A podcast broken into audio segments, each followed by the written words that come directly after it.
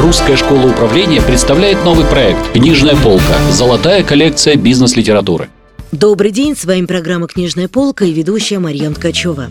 Сегодня много издательств выпускает бизнес-ориентированную литературу, и задача данного проекта – помочь читателям определиться с выбором правильной, интересной, а главное, эффективной книги. Наши эксперты, известные бизнес-тренеры, расскажут в эфире о своих любимых книгах, которые они рекомендуют к прочтению. Сегодня у нас в гостях очень интересный спикер, кандидат психологических наук, бизнес-тренер, практикующий консультант в области управления сложными коммуникациями, писатель Владимир Козлов. Владимир, рада видеть вас в студии. Здравствуйте. А уж я-то как рад.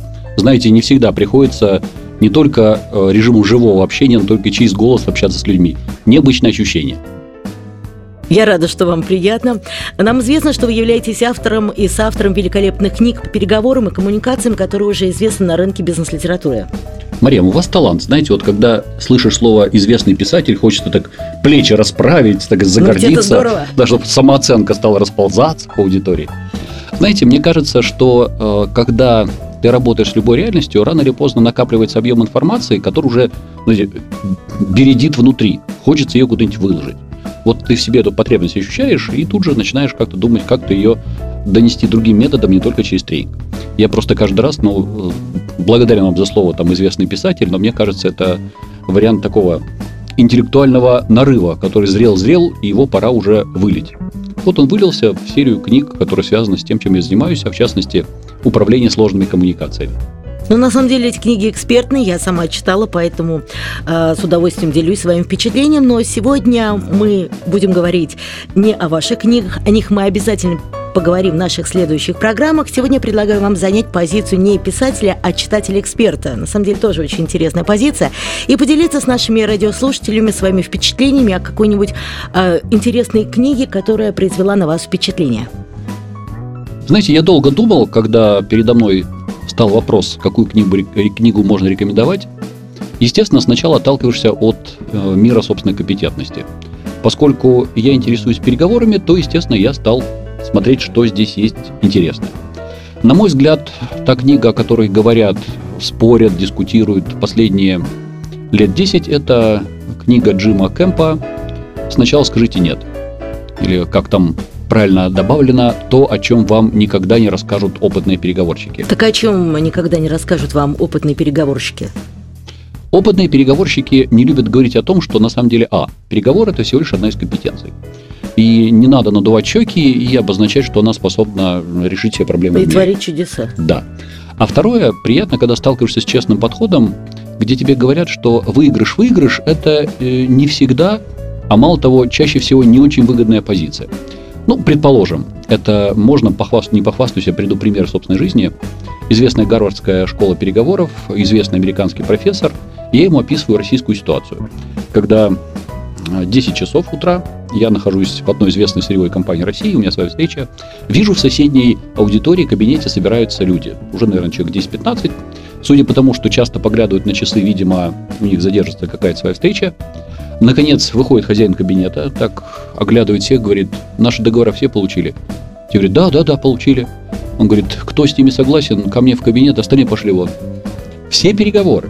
Вот когда я привел этот пример американцу, он завис, ну, за жаргон, долго думал. Э, единственное, что он нашел ответить, он говорит, знаешь, ну хотя бы хорошо, что в России хоть что-то меняется к лучшему, и быстро ушел.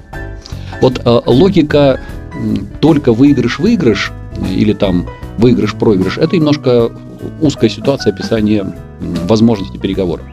И Джим Кэмп интересен тем, что он изначально говорит, э, если ты внутри себя не готов сказать «нет» договоренности, ты уже проиграл. То есть я правильно понимаю, что в этой книге э, он критикует вот эту как раз э, технику выиграть-выиграть? Он ее скорее показывает как одну из возможных.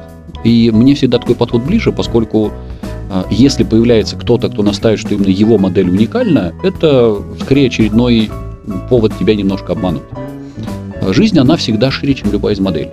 И тогда, когда появляется кто-то, кто говорит, что, ребята, это всего лишь один из методов, которым, может быть, пользуется, это честно.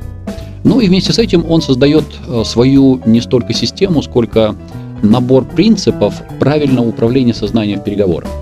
Ну, вот, например, Мария, давайте погрузимся в прошлое, когда или, или давайте, или давайте. Это, нет, на самом деле это очень здорово, как раз. Третий курс вуза, вам ага. подхожу я и говорю, Мариам, вот вы у нас наша известная красавица нашего третьего курса. Мы тут с Петькой вот экономили на стипендиях, то, чтобы тебя пригласить в воскресенье э, в театр. Какая приятная ассоциация. Да. Вот если согласишься, мы будем самыми счастливыми студентами нашего вуза. Даже если вы соглашались того времени. А, ну, тем более воскресенье утром все же безопасно. А что бы дальше было бы? Дальше Марьям говорит, значит так. Билетов не три, минимум сколько? Пять, еще пару подруг на О, всякий случай. подруг, да еще два молодых кавалера тоже со мной пойдут. Мерседес белый к подъезду, роза букетами записать. Вот ключевая точка... Лучше Ауди. Вот. Спасибо за, за правильный комментарий. А, Правильная э, вот точка всего, о чем говорит Джим Кэмп, это так называемая э, внутренняя потребность, чувство боли или то, что я называю точкой нужды. Как только человек почувствовал, что у вас есть высокая внутренняя потребность договориться, все, переговоры в режиме э, защиты ваших интересов практически невозможны.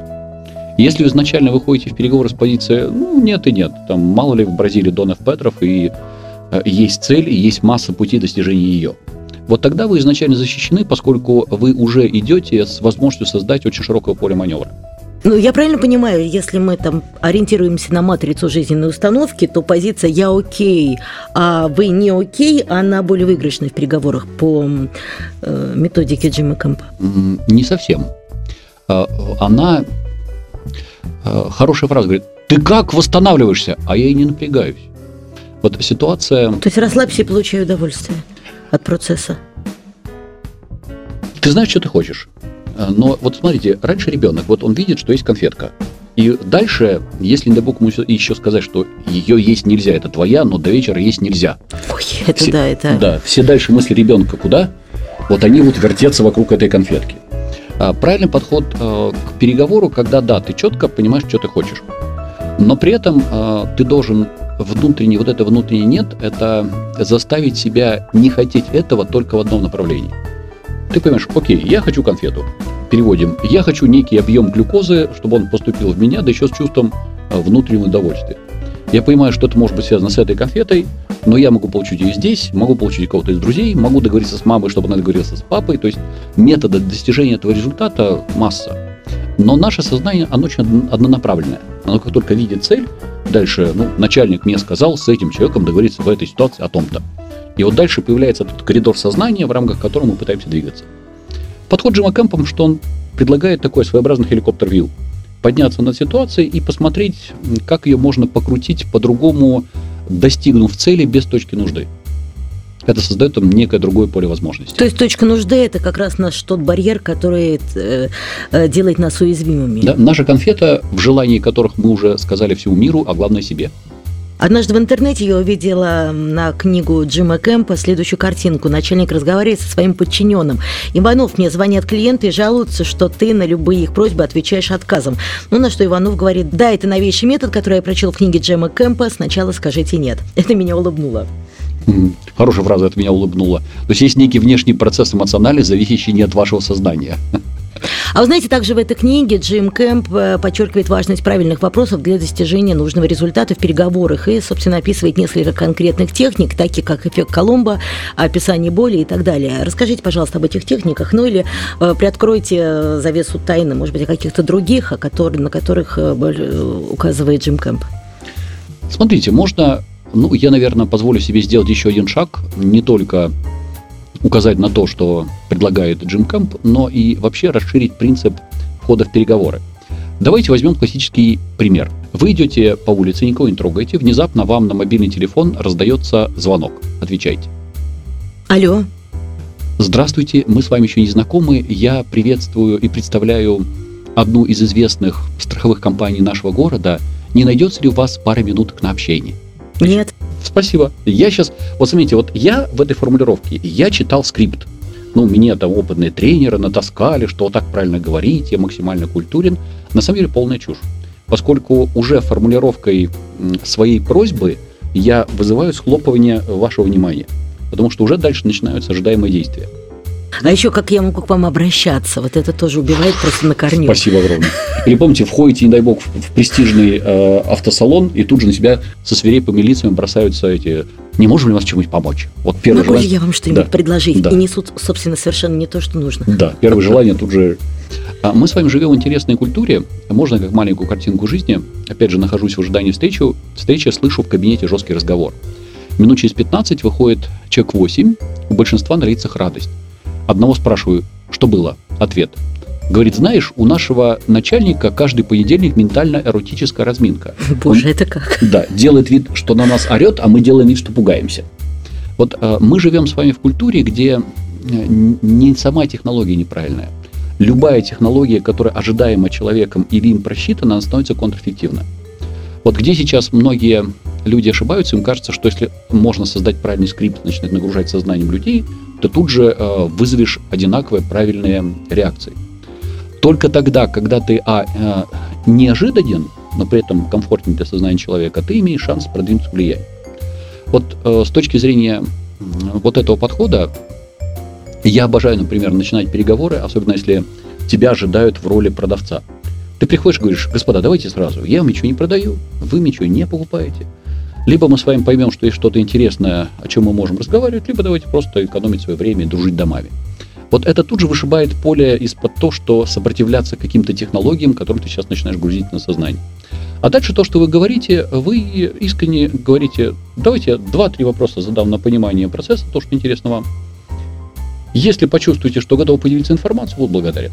То есть здесь нету вот этой как бы изощренной технологии выворачивания сознания, там, наводящих вопросов, введу информации. Ты вскрываешь правила игры. Другое дело, что при таком подходе, если говорят, знаете, а мы не готовы с вами делиться информацией, ты говоришь, ну окей, когда поймете, что вы будете к этому готовы, тогда организуем следующую нашу встречу. То есть вот это ваше внутреннее нет, это постоянная готовность выйти из контакта, где другая сторона не готова уже идти навстречу. Скажите, пожалуйста, вот в книге Джима Кэмпа там также представлены интересные кейсы, его опыт. Огромный плюс то, что он практически весь на практических историях, но, как любая практическая история, взятый из американской среды, ну, как понимаете, в нашей среде надо делать некоторые коррекции. Но если у вас хороший опыт переговоров, вы мгновенно переводите там на свое поле. На самом деле тема очень интересная, но время нашего эфира подошло к концу. Я думаю, что все техники переговоров радиослушатели узнают, прочитав книгу Джима Кэмпа на ваших тренингах, а также на тренингах и семинарах Русской школы управления. Владимир, большое спасибо за участие. Дорогие радиослушатели, у нас в гостях был бизнес-тренер Владимир Козлов. Спасибо огромное. Было приятно с вами пообщаться. Надеюсь, что это не только общение через такой говорительный канал. Мы обсуждали книгу «Сначала скажите нет» Джима Кэмпа, успешных вам переговоров и приятного времяпровождения за хорошей книгой. В студии работала Марьям Ткачева, программа «Книжная полка», проект «Русской школы управления». До встречи в следующих выпусках.